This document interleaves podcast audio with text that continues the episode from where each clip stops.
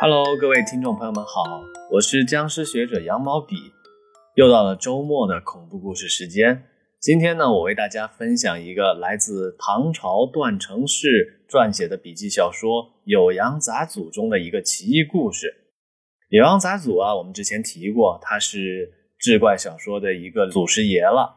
其中呢，《诗溪》这一卷记载丧事、葬礼有关的种种奇闻异事啊。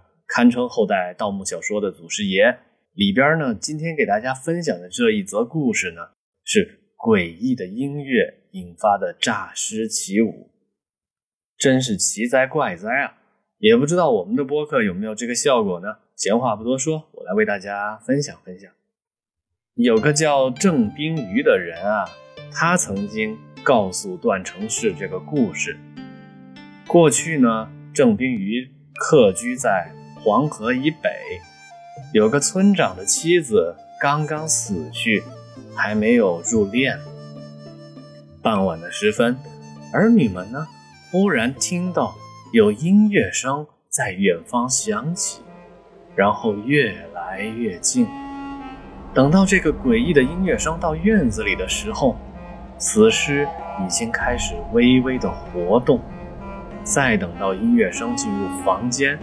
好像是在房梁上围绕，尸体呢就跟随着音乐声舞动起来。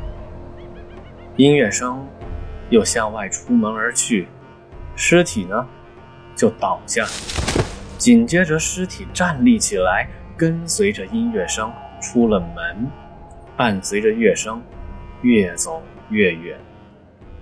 他的家人们啊，非常的惶恐害怕。但是天色已晚，天上又没有月亮，他们也不敢跟着出去寻找。等到一更的时候，村长才回到家。他知道了这件事，就折了一根手臂粗细的桑树枝。喝得大醉的他，壮着胆色，高叫出门去寻找妻子的尸体。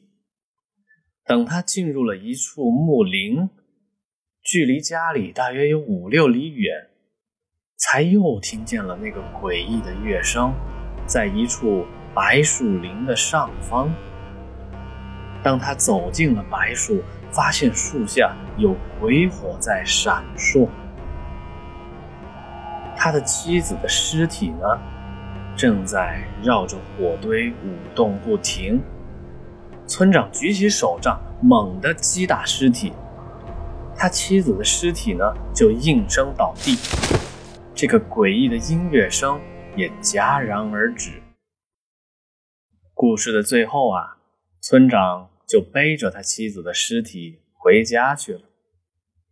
好了，这就是诡异的音乐导致诈尸起舞的故事。